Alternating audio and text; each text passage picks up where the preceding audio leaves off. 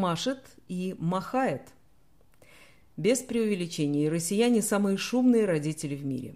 «Ваня, выходи из воды!» Этот крик несется не только над сочинскими и ялтинскими пляжами, но и над итальянскими, турецкими, испанскими, мальдивскими, а тут же рядом немецкая мама, что-то не слышно, ровно один раз говорит двум своим сыновьям, и они выходят на берег.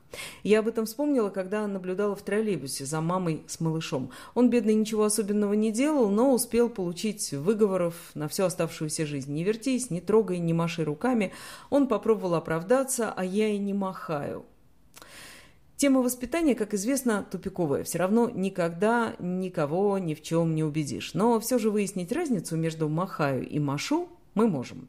Наверняка вы и сами произносили и так, и так. По воспоминаниям из школьной программы правильно будет «я машу», а «я махаю» неправильно. Однако прислушайтесь. Сплошь и рядом говорят «махай, не махай», «махайте», «я махаю». Это что, ошибки?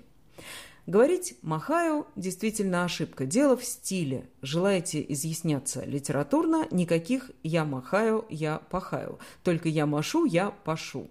Но если вопрос стиля вас не очень волнует, можете воспользоваться и разговорной формой «махаю», «махает», «махаем». У таких глаголов есть умное название – изобилующие. Все очень просто. У них двоякие формы настоящего времени и повелительного наклонения. Такая же история и со словами «колышет», «колыхает», Кудахчет, кудахтает, мурлычет, мурлыкает, плещет, плескает, полощет, полоскает. Я полощу белье – литературная форма. Я полоскаю – разговорная. Волки рыщут в лесу – литературная, а волки рыскают – разговорная. И отличие только в этом. Так что, если кто-то хочет уличить вас в ошибке, говорите спокойно «да, махаю», «да, пахаю». Формы разговорные, но вполне допустимые.